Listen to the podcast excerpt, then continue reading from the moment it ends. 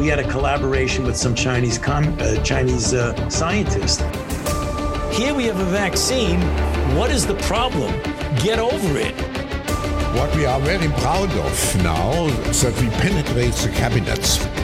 Seriously, I'm making a serious point. I don't know what half of them are protesting against. We've still got Fauci walking around free. The man should be in irons in the darkest pit.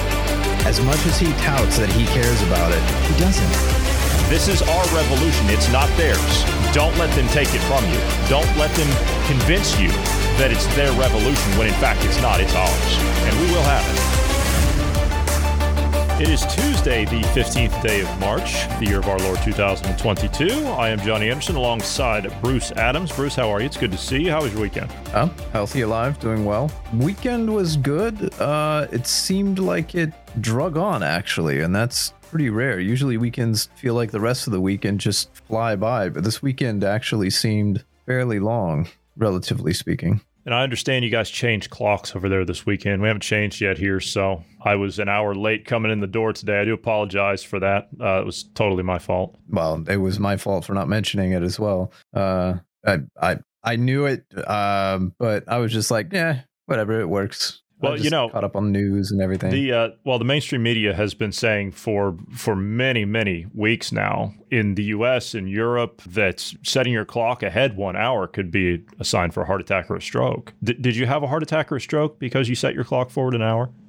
No. No, that's see, I didn't go and get one of the jabs, so I'm not concerned about that. How dare you not protect everybody else? What's wrong with you? How dare you? That's literally like saying protecting everyone else by committing suicide. Well, yeah. You know, I was listening to an interview of Dowd over the weekend. The guy's doing interviews like crazy now, but I heard another outfit that he was doing an interview with, and he said it was just sheer speculation on his part. But if you think about it from the context of what we're dealing with here with the pharma companies, the governments, the condition that the markets are in, the unsustainable sovereign debt crisis that they're not talking about yet. You notice they haven't said word one about anything involving the national debts. They haven't said anything about that. It's Russia, Ukraine, Russia, Ukraine, Russia, Ukraine. Don't pay any attention to all the people we're killing with COVID. No, don't pay any attention to that. No. Russia, Ukraine, pay attention to that. I actually heard that there's a campaign now that's going around into certain businesses saying you have to have your ID and your social media platform up to show your support for Ukraine or they'll refuse you service. I don't know if that's true or not. I've actually heard that. As a matter of fact, I don't know if this is true or not, but it is floating around, and it's this right here. So, Bruce, be on the lookout for stuff like this. Okay, this is supposedly from British Columbia, and I've heard over the weekend that there are similar businesses in the UK that are now starting to ask for donations at the checkout lines when you're there for Ukraine, which coerced charity. You know, that's fantastic, isn't it? Now we're coercing charity. First it was shots, now we're coercing charity. Anyway, I was listening to Dowd over the weekend, and he brought up an interesting point. And if you think about it, if you go by all the things that I just mentioned, is this really a conceivable thought? This is something that I had brought up about a year or two ago. Do you remember? Yeah, go ahead. That was the Babylon Bee article. It was Babylon Bee. Okay, all right, good. Because that'd be disgusting if that's what businesses were actually doing. Yeah, that would be. But all the thing is, would it be the topsy-turvy world we're in?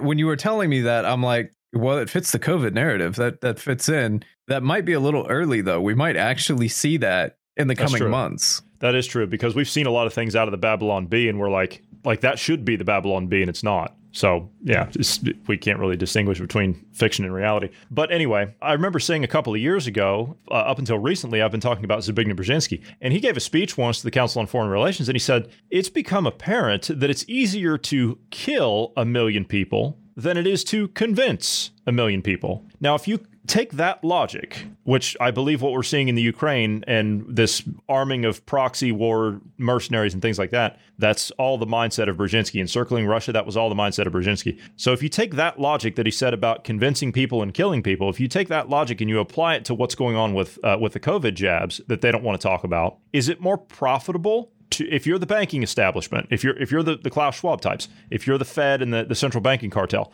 is it more profitable to kill people than it is to pay for them? as in like your pension funds, the payouts at the end? Is that where we are now? Because if you look at the numbers we've gone over from the debt crisis, they've created upwards of $150 trillion in the last 12 years that we were discussing before we started. Is it now a case of we're just going to get rid of people because we can't pay for them? And like I said, they haven't mentioned the debt crisis. They haven't mentioned that at all. They're going to hit you with that one, I think, when the sanctions don't work, and they're going to try and they're going to say, oh, look, see, it was Putin. I think they're trying to figure out how to spin it right now to get the capital markets involved. But at the moment, I think it's just preparing them and giving them the cushion they need before everybody makes a run for the exits. To be honest, I think the only thing that's stopping that right now is the fact that the dollar is still accepted worldwide. That's what is keeping the U.S. together at the moment. To break this down to people, the ones that don't understand it, this is simple economics. The reason you in America, the reason you don't have hyperinflation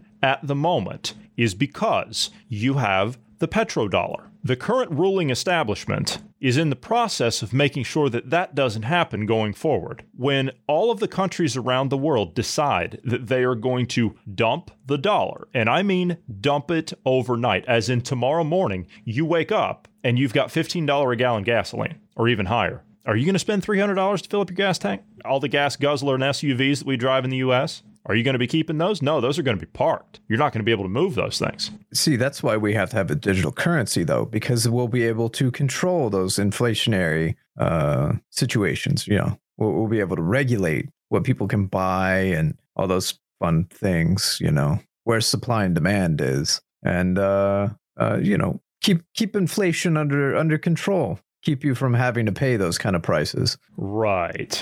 Sure. That's going to wake some people up, I think, really quickly. If you think that you're a person that has, oh, I don't know, $5 million in the bank and you're going to be just fine, I got news for you. That's not going to work. That's not going to work in the way that they're taking things. It doesn't matter anymore about that stuff. Do you understand? We're still focused on the consumer lifestyle and this whole idea of a convenient system. That's not going to be relevant in the coming days. I would argue it's not relevant now. We started abandoning that stuff a couple of years ago around here. We started kicking that stuff out of the way because that wasn't going to be the way going forward. If you're I'll put it to you in layman's terms. If you're somebody that is defined by the possessions you have, as in what you wear, what kind of clothes you wear, and what you drive, if you think that that is something that's going to matter in the days coming, in the days going forward, then you're going to be very disappointed. I hate to tell you that. Doesn't matter if you have an $80,000 car in the driveway, $100,000 car in the driveway, or a $10,000 car in the driveway. Doesn't matter. It doesn't matter if you have Armani suits. It doesn't matter if you have the Walmart special or whatever it is. It doesn't matter. That doesn't define you. Not in my opinion. What defines someone is who they are,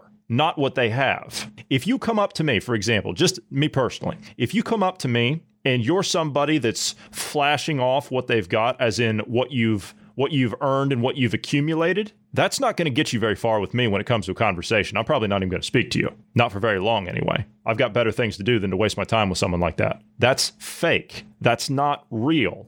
I care about what someone stands for, not what they have. I don't care what you have. I don't care if you have 100 properties. I don't care if you have 50 cars or whatever. You've got some big flashy phone or some $1,000 pair of jeans or a coat you're wearing. I don't care. That doesn't define you. Might define that you're an idiot, but it doesn't define you. What matters is who you are as a person and how you treat other people. That's what defines you, at least for me.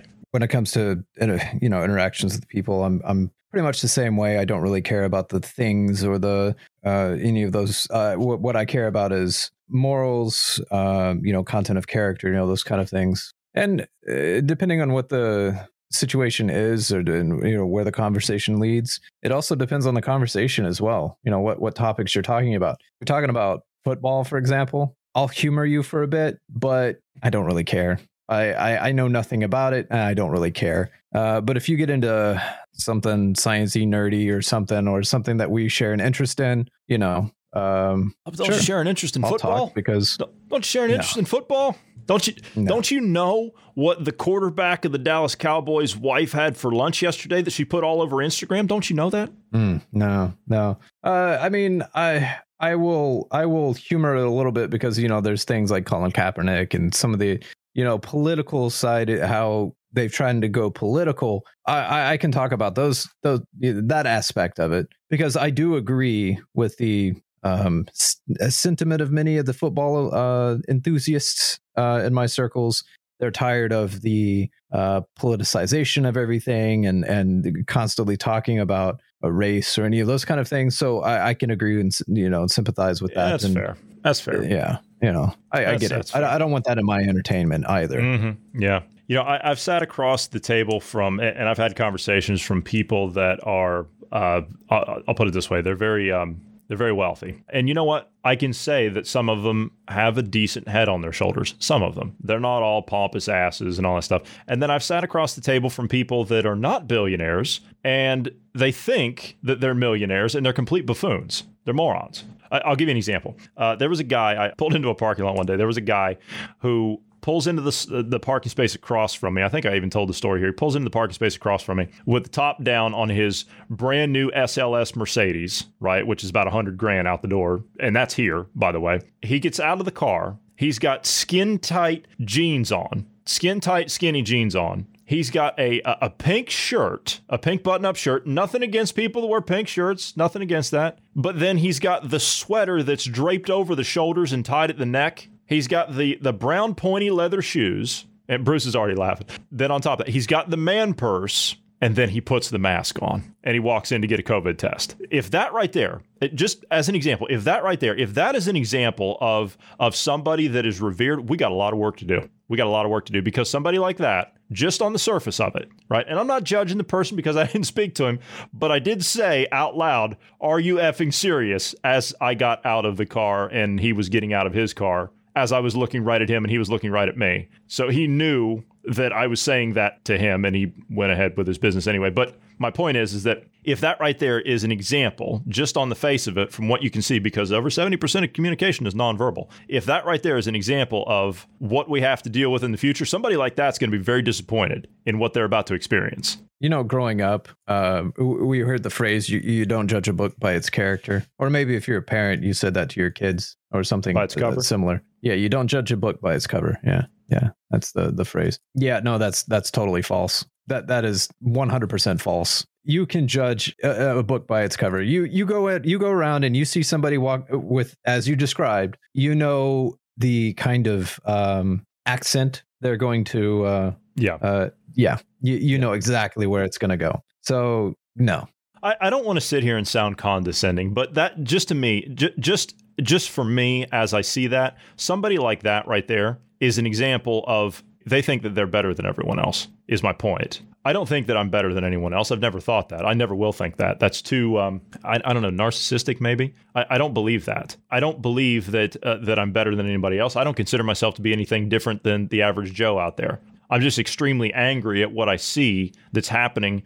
to our societies. There's no excuse for this. What, because a bunch of bankers and politicians can't play nice together and you dumbasses think that we're stupid and you're going to keep us in the dark because it's for our own good? You think we don't understand what you people are doing? You think we don't know what you've done to bring us to this point? You think we don't know that you're murdering people? You think that we don't know that you've created a debt crisis it's not even conceivable by the human mind? You think we don't know what you've done? I'd say that's a bit naive, wouldn't you? I would also like to throw in and say that I'm not saying that, you know, I think myself better than them or any of those kind of things. What I am saying, however, is I will judge books by the cover. And if your cover is showing you to be a fool, I will not hesitate to say you're being foolish. But that's not me saying I'm better than you. That's just saying that your actions are foolish. Well, the banking establishment's actions are foolish. The corporation's actions are foolish. The political class's actions are foolish.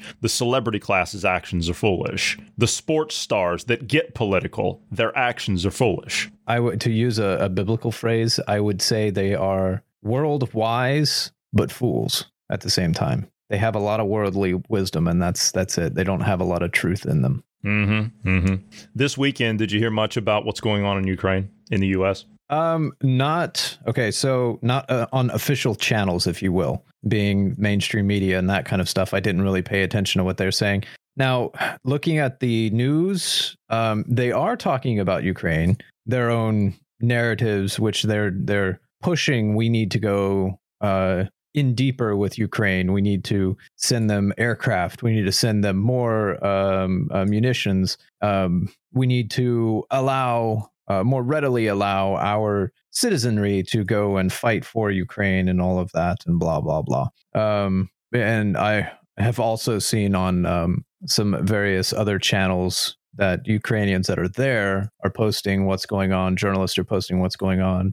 Video, photo. This is the first time we've seen a war that's gone down where everyone or potentially everyone in the area has a smartphone, camera, video, all of that. So we're seeing a lot of video, a lot of pictures, a lot of stuff about what's going on. And it's a lot of information to try to not really decipher, but you got to be careful with what's propaganda and with what's real. So, example, let's talk about the Zelensky thing. There was a clip over the weekend that came out of Zelensky, and a lot of people are saying that he's standing in front of a green screen. And Bruce sent me a video over the weekend of, I believe it's Zelensky's Instagram account or something like that. And it was that's where it came from. It was actually him standing in front of the place where he gave that speech, where he was supposedly standing in front of a green screen. I can show you the video that I was shown today. This is what they believe is to be. This is the video that you sent me, although it was from the side because it was taken with a phone, I believe. But this is the video that they believe to be a fake. And the reason they believe that it was done in a studio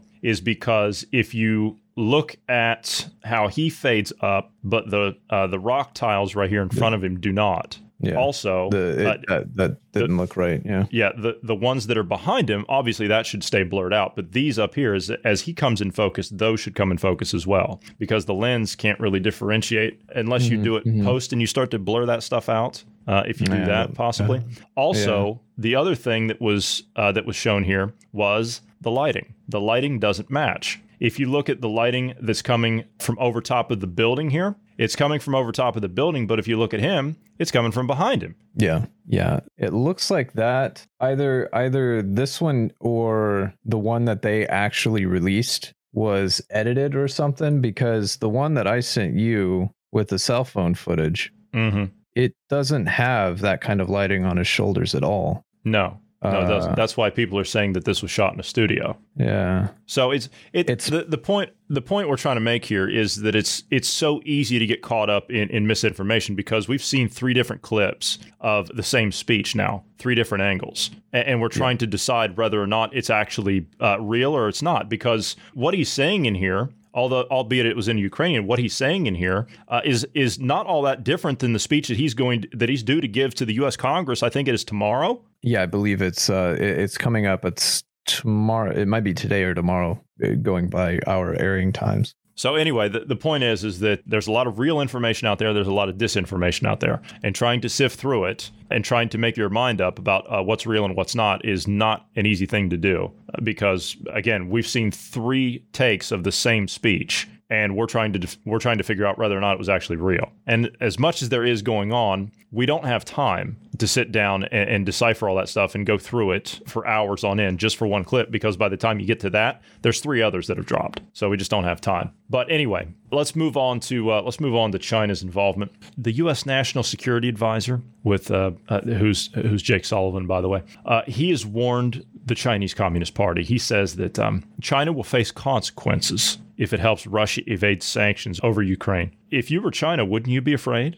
No, I wouldn't be afraid. God, I wouldn't be afraid if I'm Russia or China. Oh, now, come on. If you saw this guy right here, threatening you with sanctions, or excuse me, not sanctions, where are my manners? If you saw this guy right here saying that you're going to face consequences if you help Russia evade sanctions, wouldn't you take that seriously? I would take the threats seriously, but the concern I would have for it would be minimal. I mean, you're Russia, number one. Your economy is already in the crapper. Your money is basically worthless. There was a video that was going around of a guy that took a big wad of rubles inside of a mall and just threw it from a second story down onto the people below, because it's worthless. It means, I mean, you could probably buy, well, really, you toilet paper is probably more expensive than using the ruble as a toilet paper at this point. But I don't know. I don't really know what are you going to threaten them with at this point? Like China? No, it's not. It's not Russia that they're threatening. They're threatening China. Yeah, but that's what I'm getting at is China. Well, yeah, I was referencing Russia with the sanctions we already have on them. But then China, anything we do to China, China's already effectively sanctioning us by shutting down the manufacturing locations for many of the companies that sell their products here. They did a bunch of shutdowns of cities this weekend because of COVID. And the mainstream media is calling it Deltacron. There's no COVID in China. That's ridiculous. You know what the problem is? We talked about what the problem was last week when they shut down Shenzhen. Well, they shut down another city of, I don't know, how many million did you say it was that they shut down over the weekend? 18 million is what I was saying. 18 million. It's like, yeah, 18 million. Well, when you don't have the ability to feed your people, well, you need COVID, don't you? Also, China's stock market just, well, it happened to crash yesterday, but that's not really talked about at all in the mainstream press. Instead, you've got the Chinese Communist Party who are demanding that the United Nations investigate the U.S. over their biolabs in Ukraine. Well, that's too rich considering that, well, we've tried to get an investigation into the lab at Wuhan and the involvement with corrupt elements in the U.S. and Anthony Fauci and the Department of Defense. We've been trying to get your labs investigated for 2 years now. But no, that's a crazy conspiracy theory. Oh, the investigators were there, right? Led by none other than Peter Daszak, who was the front man for the money to go through his foundation of EcoHealth Alliance to the Wuhan lab. That's where Fauci sent all the money. He headed up the investigation, and he was asked, well, we can't go in there. Yeah, we talked to some people that were there, but we didn't push them or anything. They said, well, what, you can't even ask them tougher questions? He says, well, what more can we do? But yet you've got China that's out there demanding that the U.S. be investigated, which I'm not against. Make no mistake, I'm not against that, but we need to look at both sides of the coin here. I actually don't disagree with China. I would like an investigation into that, but the rest of the world can bugger off. This can be handled on the home front. And I think the punishments and whatnot when the guilty verdict is found will be adequate. But that's something Dr. Zelenko, I think he said it best. I think. Could be wrong. But anyway, back to this Russia and China thing. So Moscow has reached out to China to request military assistance with Russia's invasion of Ukraine. That's being reported by a few outfits. Russia's asking the Chinese to provide military equipment and aid as Russian forces begin to falter. I don't understand. I don't understand this. Putin's using like his second and third string guys in there, as in like he hasn't even rolled in the good stuff yet, but yet he's asking China for aid. That doesn't make any sense. He's supposedly taking heavy losses in there, which we don't really know. I know that the Ukraine side, they're taking heavy losses, and the Russian side, they're supposedly taking heavy losses. I don't know. I'm hearing conflicting stories on both sides, so I don't know what the hell's going on in there. But I do know that a lot of the videos we're seeing, some of this Russian stuff, as in like the tanks and a lot of their wheeled vehicles, they're stuck in the mud. They're just abandoned on the side of the road with a full tank of fuel. You don't just leave a Russian T-90 on the side of the road with a full tank of fuel in it. Something's not right here. It was a horrible time for Putin to go in there to begin with, and for tracked vehicles, let alone wheeled vehicles. But even so, what's China going to offer? Because it's a terrible time to go in there this time of year anyway. With the thaw going on, you're headed into spring, and everything's just going to sink in the mud. You can't fight a war, and I'm no military strategist, but I do know enough to know that you can't fight a war on paved roads. You just can't do it. So what? I don't understand. Why is Putin, in your opinion, Bruce, why do you think Putin's reaching out to China as opposed to bringing in his first string heavy stuff back from Russia, if he's that concerned about it? So a couple things. First is I've heard some, I don't know how true this is, but the rumor is when you see Russian vehicles in videos and whatnot, and they have a Z or a Z, or a V. Those are both Russian identifiers, but the Z is conscripts. The V is better trained soldiers, if you will. They've been there a while. If you look at the Z crews, they're 18, 20, kind of in that range. The V crews look to be 40s. You know, they look like they're experienced. That might be something there, because most of the engagements we've seen so far have been Z crews. Is this true or not? Is this the case? I don't know for sure. I do know that the Russians use a lot of conscription. Their military is not voluntary. You're conscripted, though I imagine you could probably join it voluntarily as well. But a lot of the hardware they're sending in there is 30 years out of date. Our main battle tank is from the same time period, but we've had like 4 major updates to it since then.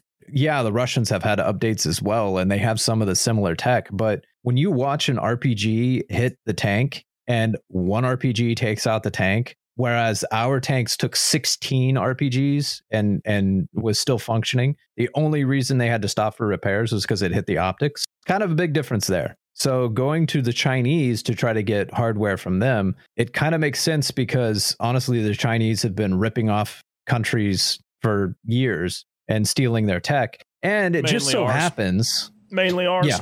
And it just so happens that we have a president whose family has been doing dealings with China and sold dual-purpose products to China. So they have much of our tech firsthand, not just them doing x-rays or videos and guesstimating. These are actual blueprints. Well, you've also got contractors who decided that they were going to outsource it to China in order to save some money, you see. And, well, you know, they just happen to, well, I mean, if they're going to manufacture it, obviously they have to know everything about it, right? Right? Of course. You would just give it to them, would you? No, of course not. Not like our stealth tech for submarines that the Biden family personally gave to the Chinese for money. No, of course not. One other thing about the vehicles that you were mentioning a minute ago that were abandoned. Well, I'm seeing a lot of them that are abandoned, yeah. Different kinds, you know, tracked and non-tracked, yeah. Yeah, not only have they become stuck, as you mentioned, but also they've just deserted. Again, when your military is made up of conscripts, is that actually happening? They have conscripts that are actually just deserting, and the entire vehicle crews will leave. And you'll see the vehicle already had been ransacked, and most of the equipment and everything had been shifted. So it's possible that the vehicle... Well, no, actually, no, that's not the case. I was going to say that it's possible the vehicle broke down because of logistical issues, but supposedly they've been having issues with logistics, fuel, and food. And not only that, but a lot of the Russian... I can't say a lot because I don't know for sure. Some of the Russian people are against this war. And if it stands within reason that your conscripts that you're forcibly making join your military, some of them disagree with the fight and are, the moment they get an opportunity to go AWOL, they will. You know, I've heard that. I've also been reading today that there are a lot of how do I put it? Mercenaries. I guess maybe that's the only way for me to put it. You know, the people that are volunteering to go over there and fight on the front lines. A lot of them are being literally sent to the front lines. They're being assigned to a group, and they're being sent right to the front, and they're getting massacred. As in, like, they're literally just like getting mowed down with machine guns. Here's an account of somebody that put one up today. It says, I know a guy that went to Ukraine to join the Legion. I guess that's what they're calling it now. I found out that he died 3 days ago east of Zhytomyr, whatever. I don't know. It's some place there. He was in the Foreign Legion. Initially, he went to the facility in Lviv, and it was hit today with missiles. He was keeping in regular contact with his parents each day. They sent the Legion Brigade to Zhytomyr, whatever, and put them east of the center of the city. They were ambushed by an armored group and were annihilated. I only found out he died because another Canadian brigade contacted his family to inform them that he had died. The Ukrainian military weren't interested in contacting any volunteers next of kin. You were your own responsibility. Annihilated the brigade was the guy's word. He reckons about 80 to 90% of their brigade were killed by cannon fire and high-powered machine guns. It would have been an absolute mess. If you're over there, just get out. It's a lost cause, and those Ukrainian forces are suicidal. Apparently, the guy snuck back into Poland and is there catching a bus with dozens of other volunteers that are now deserting. I think people are finally understanding that they've been sold a bill of goods here. And then, of course, this was put out today by Joshua Landis, a verified Twitter user.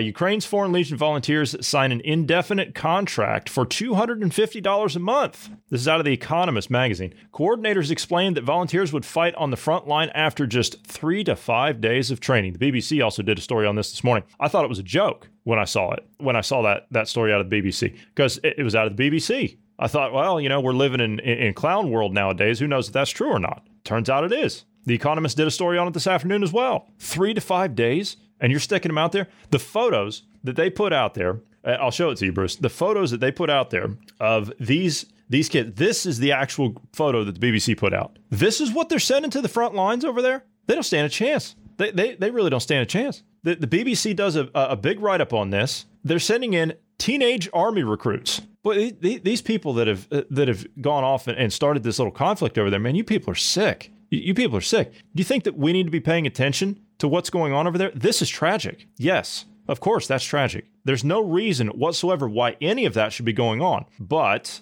if you know the backstory behind what's going on over there, then you know exactly why it's happening. There's a lot to it. Maybe we'll get into it this week, but there's a lot to unpack there. But they don't want you to pay attention to the death numbers here at home. That's what they don't want you to pay attention to. Because if you listen to some of these interviews that Edward Dowd is giving, we're having Vietnam wars and World War II style numbers on a regular basis now. To put that into perspective, 50,000 people, roughly 50,000 people aged 25 to 44. That's the millennial generation we call nowadays. 50,000 people, 25 to 44, during the Vietnam War era over 10 years were killed. In the second half, according to Dowd, in the second half of 2021, same demographic, 25 to 44, within 6 months, we're at 61,000 excess mortalities in the United States alone. I'm sure it's the same in every NATO country where they've done this. That's what they don't want you to see. They don't want to talk about that. Yes, what's happening in Ukraine is sad. The people that are dying over there and the manner they're dying is sad. Vladimir Putin going in there, invading another sovereign nation, that's a crime that's punishable by sitting in front of the International Criminal Court, as far as I'm concerned, from anybody, whether it's him or anybody else, including George Bush, I might add, for Iraq. But we're paying attention to a few thousand dying over there again, which I say is sad. That's tragic. But we're not paying attention to those numbers that I just mentioned at home. We're not paying attention to that. We're just supposed to move on, go get a fourth booster like the CEO of Pfizer, who I'm trying to figure out, why is he even speaking? If I were that man, I'd be long gone. You'd never see me again. Of course, I wouldn't be that guy, but I would be taking whatever money I had and I'd be scurrying off to whatever bunker I might have bought if I were him. I wouldn't be showing my face anywhere at all. Ever again. I'd be tendering my resignation yesterday. But no, he's on TV saying, oh no, we definitely need a fourth booster now. With the kind of numbers we're seeing at home, I don't think so, sir. I don't think so. And just to put this into perspective, this is Dowd himself on Steve Bannon's podcast talking about the numbers that I just mentioned. This is the CDC's own data that they aggregate into all ages. The bottom line is my insurance industry expert, former sell-side Wall Street analyst, went into the CDC data. We were looking for other things, but what we found was pretty shocking. He took the data, and it took some time and effort. He did a lot of work. He broke it down by age, and he created baselines for each age group to come up with excess mortality. And the money chart is really chart 4, which shows that the millennial age group, 25 to 44, experienced an 84% increase in excess mortality into the fall. It's the worst ever excess mortality, I think, in the history. Just to give you an idea, when you look at chart 4, you see when mandates and boosters hit, the acceleration into the fall, and then it reaccelerated into the end of the year. The drop-off in that data you see there is reporting issues. It takes time for millennial age deaths to be reported because they're usually not hospital deaths. So that data is going to be updated and probably shows a continued disturbing trend. So just to put some numbers on this, in the fall, starting in the summer into the fall with the mandates and the boosters, there were 61,000 excess millennial deaths. Basically, millennials experienced a Vietnam War in the second half of 2021, okay? 58,000 people died in the Vietnam War, U.S. Troops. So this generation just experienced a Vietnam War. And I think this is the smoking gun that the vaccines are causing excess mortality in all age groups. And it's no coincidence that Michelle Walensky refuses to answer Senator Ron Johnson's letters. They're hiding. Fauci's gone. She's gone. They're hiding. So I'm going to put a word out there. And it's a word that's old, but it needs to be reintroduced in the conversation. This is what we call democide, death by government. So the government, through the mandates, has killed people. Boy, Bruce, that puts a finer point on your saying all the time, government's bad, okay? Yeah. And you know what? Even if their data that they're talking about here, let's say you refute the data and you're like, nonsense, right? Okay. Explain to me then why the DOD, why the government, why the NIH, why did they fund the Wuhan lab where the virus came from? Why are they funding other laboratories around the world? When you're doing research on this stuff is there is no defensive research into pathogens. That's not a thing. When you're doing defensive research, that means you're creating a weapon that you're trying to immunize against. If someone comes in and steals that, they have a weapon immediately available to them. Whereas nuclear and other things, they have to further refine it and go through a longer process. It takes a lot more effort and work and knowledge to be able to make a nuclear bomb, as an example, taking from a nuclear reactor. Using that as the example, really, it's just furthering our case. You know, essentially a Vietnam, multiple Vietnams. It's just furthering what we're saying and putting a finer point to it. These people are evil. There's really no other word to use, is there? I mean, at this point, there's really not. We've tried to kind of be a little bit, polite, possibly give them a benefit of the doubt. No. These people have just spent the last almost 3 years trying to kill you. That's not hyperbole. That is not hyperbole. And maybe I'm preaching to the choir here to our listeners. I mean, you know this, but trying to get this across to somebody else, boy, they just don't get it. They just don't get it. They don't want to see it. Even now, they don't want to see it. People are not even concerned about the rising price of fuel on average. Those of us that are paying attention, we're concerned about it. Of course we are. We know it's going to go higher. I'm calling it right now, and I could be wrong. God, I hope I'm wrong. I'm saying $15 a gallon in the U.S. That's what I'm saying. That's where I think it's going to peak if they're able to stave off hyperinflation, which I don't think they're going to be able to. But I'm calling $15 a gallon. It's already hitting $8.50 in some places in California already. So I'm calling $15 at that point. And at that point, you're not going to be able to drive anywhere. That's going to be it. That's going to eat up into people's budgets too much. It's going to be to the point where people are going to be deciding, okay, I'm either going to eat or I'm going to put gas in my car. And then that's not to mention the fact that you're going to need some kind of, locks, impenetrable gas tanks, because people are going to start punching tanks and they're going to start siphoning gas out of people's tanks. You're going to start seeing fuel being stolen from people's cars. It's going to be that bad. People are not even paying attention to that. So how can you expect to get this point across to anybody about what's being done with these jabs? And Bourla is still on TV. He's on TV. He's on CBS's Face the Nation saying this. Do you think that we will every fall have to prepare ourselves for a booster shot with COVID just like we get a flu shot? I think so. Many variants are coming, and Omicron was the first one that was able to evade in a skillful way the immune protection that we were giving. But also we know that the duration of the protection doesn't last very long. So what we are trying to do, and we are working very diligently right now, it is to make not only a vaccine that will protect against all variants, including Omicron, but also something that can protect for at least a year. So you've seen some of that data on a fourth dose, a second booster shot. Mm-hmm. You think it will be necessary? It is necessary, a fourth boost right now. The protection that you're getting from the third, it is good enough, actually quite good for hospitalizations and deaths. It's not that good against infections, but doesn't last very long. Mm-hmm. But we are just submitting those data to the FDA, and then we will see what the experts also will say outside Pfizer. I'm gobsmacked that this guy's even speaking. He's even showing his face anywhere, let alone saying all that. After all the documents came out from his company showing what they're causing, what they knew before they got emergency use authorization. And I hate to tell you this, those of you that are in the United States, Europe, Australia, New Zealand, wherever you're listening to us from, you think that those COVID restrictions are going away. Oh, no, they're not. No, they're not. You thought, oh, hey, yeah, we won this battle. No, you didn't. You just heard him. He said, oh, no, we know that there's many more variants on the way. Omicron was just the start. Bruce is telling me today that they're spinning up stuff for COVID back in the U.S. again. I told you, they relaxed them just to take the talking points away in the midterms. That's it. After those midterms are over, they're going to slam those chains down again. The French, they relaxed all that stuff because you've got an election coming up here in 2 weeks, and then they're going to reinstitute it. They never lifted the restrictions where I'm at. They didn't lift them here at all. You still got all the COVID restrictions. You still got vaccine passports in here. Nothing changed. Nothing at all. You've got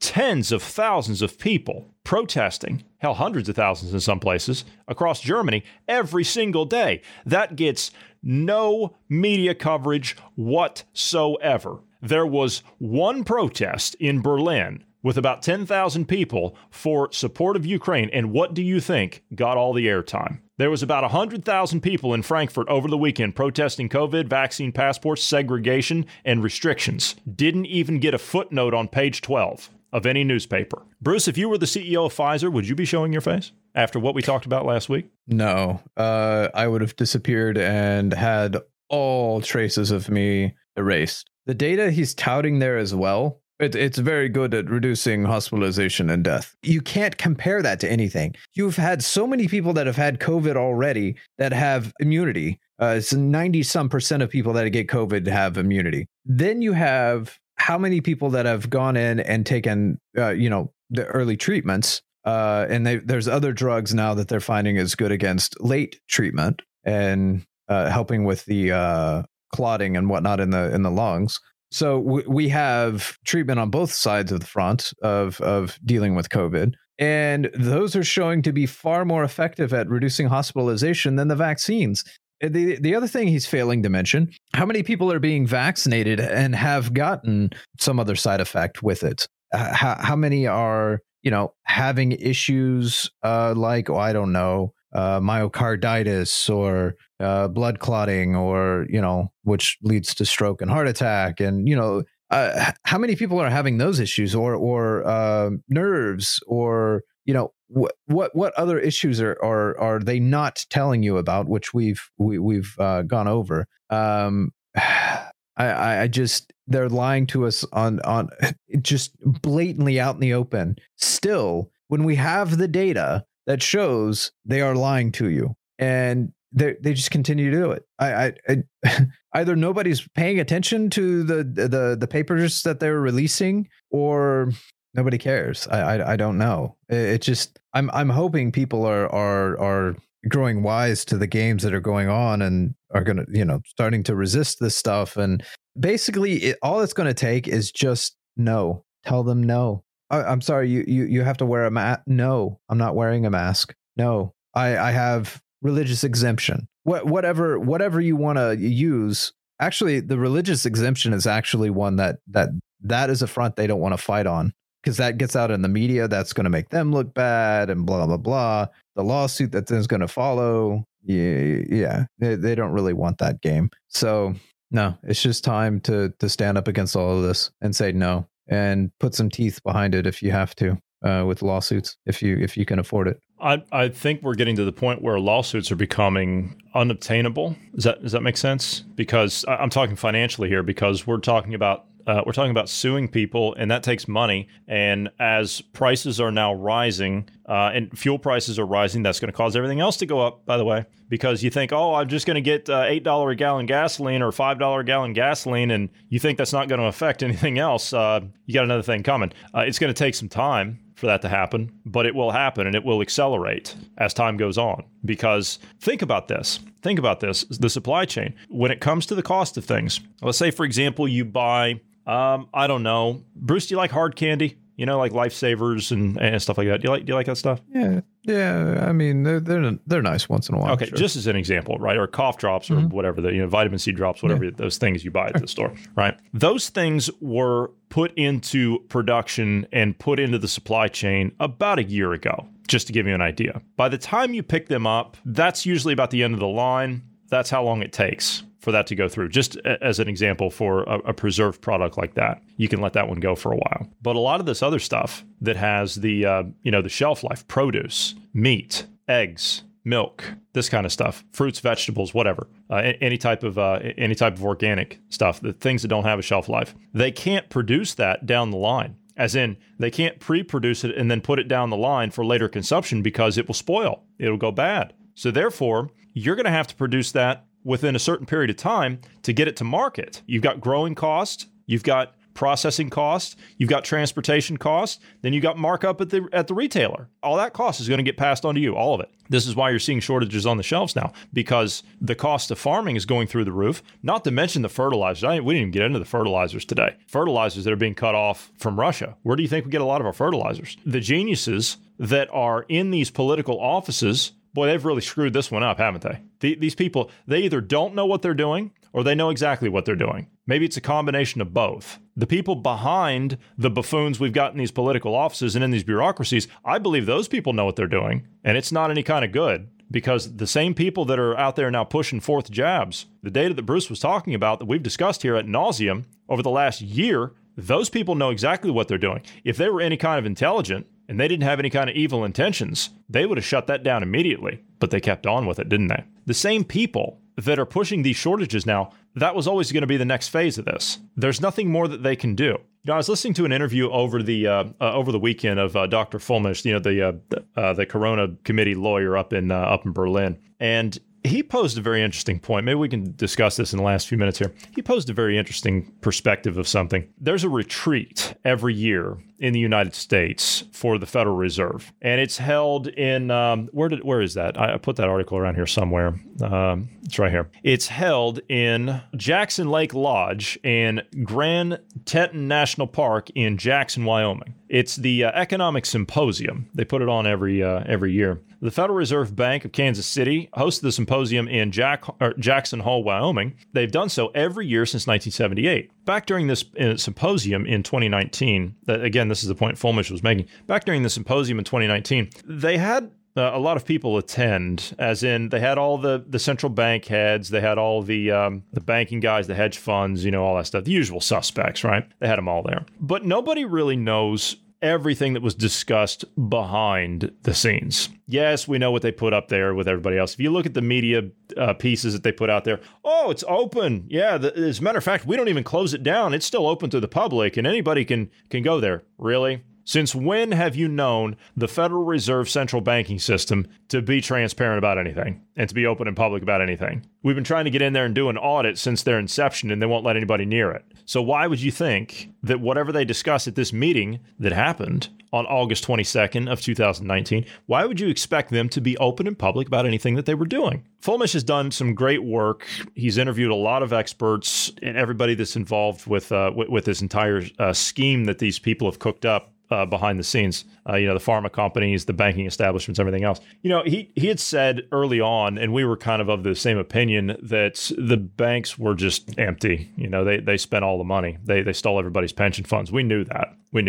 And again, I asked the question almost 2 years ago now. I said, if you tell the average person out there, just somebody that's down into the whole COVID mask wearing, social distancing, everything else, taking jabs and everything else, if you were to approach them and say, hey, you don't have a pension fund, as in all your pension money's gone, you get nothing. And if they actually believe that, do you think they're going to give a damn about anything that involves COVID? I don't think so. It doesn't matter what their politics are. If they realize that there is no pension that they're working towards, then they're not going to give too much of a damn about your COVID policies. They're not going to listen to your media establishments, are they? So what I'm saying is that this transcends political lines. But Fulmish's assessment was, and I can kind of agree with this from some of the sources that I spoke to before, which we even mentioned here at the time. He's of the opinion that at this meeting here, so August 22nd of 2019, if you think about it, we got COVID less than 6 months after that, didn't we? The people that he's interviewed, the financial experts and things that he's interviewed, are all of pretty much the same opinion. What was supposed to happen in 2008 that didn't happen because it was too big to fail, the financial collapse,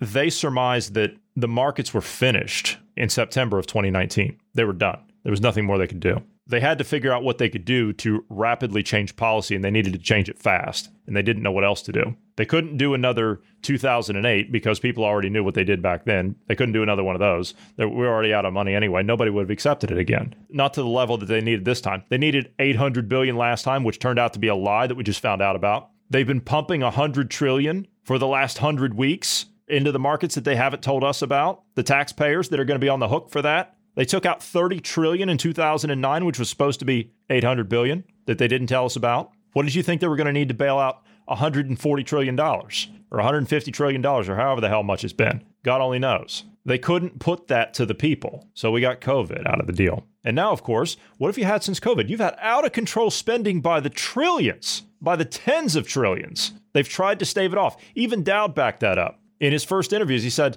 look, if I blew a hole in the world, if I blew up the world, I'd want to have an excuse to make sure I wasn't the one holding the bag. They needed something to stop the coming riots, and they didn't have it because everybody would have known that it would have been them. But see, now it's COVID, it's the unvaxxed, it's your fault, it's Putin's fault, it's Russia's fault, it's that war in Ukraine, you know, whatever. Just something to take the focus off of them while they have been trying to get that digital wallet in place, that digital currency in place. They've been desperately trying to get that in place. They needed you to take it with COVID and you didn't. You saw through it. So they gave you a war instead. Now there's going to be shortages and rationing. But honestly, I believe that, and on top of that, you got the deaths now with COVID. They're not going to be able to hide that. You're not going to be able to hide all these bodies. You're just not going to do it. I don't think it's going well for them. Just on a personal note, I don't think it's going well for them. Now, that doesn't mean that they're finished. God, I would love to believe that they are. That doesn't mean that they're finished. I think, personally, I think it just makes them that much more dangerous. If Fulmish is correct, if he's correct about that, which, again, I spoke to somebody in that world, as in that financial world back then. And I spoke to him, I want to say it was in November of 2019. We talked about it here. I remember mentioning it here. 2019 in November, before COVID, that person who I've known for a long time, who I trust, told me specifically that there is a correction coming. Now, they didn't know how big that correction was going to be. They didn't know what it was going to look like. But there was a correction coming. Because I even said back in 2019, I called this person and I said, there's no way this can continue. Is there? This is when Trump was still in office. I said, there's no way this can continue. We're running how many trillions in debt and we've got 30,000 Dow? It makes no sense. Makes no sense at all. Even to an average person like myself, who is not very well versed in the whole Wall Street game and all that stuff. I don't know anything about that stuff. I've always talked to people like that to get advice, but there's no way that can continue. And there's certainly no way they can kick this can down the road any further. And it's like what was said in the beginning from the former BlackRock executive. He said, we're at the end. That's it. COVID bought the Fed a reprieve. It allowed them to do unconventional things that they've never been able to do before publicly. They've been doing it behind the scenes to the tune of God knows what.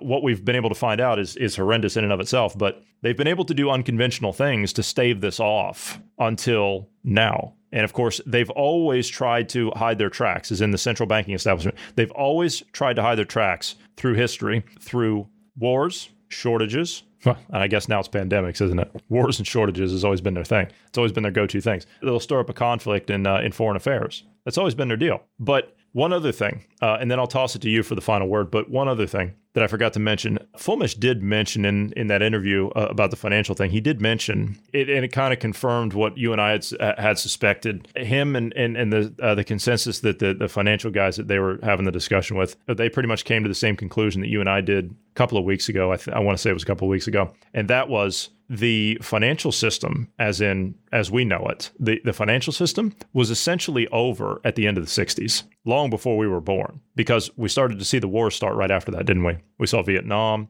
then we saw the whole Panama thing, you know, the Iran-Contra deals. And then, of course, as we got into the 90s, we started the conflicts in the Middle East and everything else. We've been in a perpetual state of war ever since the end of the actual financial era, which was about the end of the 60s. End of the 60s, first part of the 70s is when it started. I mean, technically, we've been in war footing since the 40s, technically, because then you had Korea, Vietnam. Korea. During that time period, you also had the Cold War going on. Yeah. So we've effectively been in war, or at least war footing, since World War II. But that said, I'm not entirely sure that the whole COVID narrative and Ukraine war are detached in the sense of they're done with the COVID narrative now. They needed something else. I'm not sure those two are. I actually think they're both together. I think it's both. Well, I think they're together. Yeah, I don't think they're separate. I don't think that at all. Because if you look at the timing, if you look at where COVID came, COVID just happened to hit at just the right time, It just happened to hit at just the right time. Same thing with Putin going into Ukraine. Militarily, it makes no sense for him to do what he did. To go in, even if you were going to go in there, made no sense for him to go in this time of year. Makes no sense. Yeah, but he did it anyway. Too much moisture, too much mud, too much. Yeah. It was right at the time they needed it, as in the corrupt Western establishment. It was right at the time they needed it. Yeah, for the narrative. But what I'm meaning is the in reference to the digital ID. I think the two are tied together for the digital ID. I don't think they switched over to Ukraine and that war because the people saw through them trying to do the digital ID with the pandemic. I don't think they were going to be able to get through, even if everything went the way they wanted it to with the pandemic, which it essentially did. I don't think they were going to be. That's not enough. I don't think to get people on board with the digital ID. I don't think that's quite enough. But now that you're starting to see inflation, now that you're starting to see gas prices increase, the cost of living is going up. Housing, there's a record number of houses on the market today that are over $1 million. The changes that we're seeing, there's going to be shortages on food and, well, to better ration these things, we're going to need an ID system. This will also help you with your healthcare. This will also... They're setting a bunch of narratives, a little milestones and markers that they're putting out here and having you feel the pain of different things so that when they finally get to, they believe they have enough pre-built foundation, fear, they can pull out the digital ID system and be like, look, you see all these issues that we had recently? Here's something that could help us overcome these situations and ensure that they're never that severe again, because COVID was so bad because we couldn't get people to get vaccinated. The shortages of supplies were so bad because we had people hoarding. The shortages were because of logistical issues. People weren't going to work or whatever the case is. And if you have a digital ID, well, we can track where you are, what you're doing, and all those kind of things. Also, on a side note, wasn't there a video or something that we had last week that we were wanting to show this, like, and we kept forgetting about it? It was something that we kept forgetting about. I don't remember what it was now. We had something lined up and it was like I don't think we got, because I remember after having Marty on, we were like, crap, we were supposed to do this. And then we forgot to play this. Yeah, I know what it was. That was the collusion between the media and the Biden administration for money changing hands. They gave him like $1 billion to give positive COVID, and that includes Fox News and Newsmax, by the way, to give positive coverage of the vaccines and no negative coverage of that. And yes, we have receipts for that. That's what it was. Yeah. And that's they're just, I think this is all paving the way with narrative. And that actually that fits in with what I was saying. They're paving the way to have their dystopian future that they want. All right, we're going to have to end it there. Unfortunately, we did run over a little bit, actually. We are going to have to go. For those of you who would like to drop us an email, we would love to hear from you with all your feedback, good, bad, ugly, all the rest of it. We love hearing from you. Please do so anytime by dropping us an email at dynamicpodcast@protonmail.com. Also, if you are trying to wake up other people, if you're trying to point them in the right direction, we would appreciate it if you would just tell 5 friends about us, because we do our best around here to try and put all the conspiracies to bed, or let me put it this way, to put all the conspiracy theories to bed. And we try to give you real conspiracy fact as opposed to conspiracy fiction. If you're looking to wake somebody else up and hopefully get somebody out of a 4th booster, then point them our direction. So we would appreciate that. Thank you for being here today, Bruce. Thank you to all of the listeners. Everyone have a fantastic evening.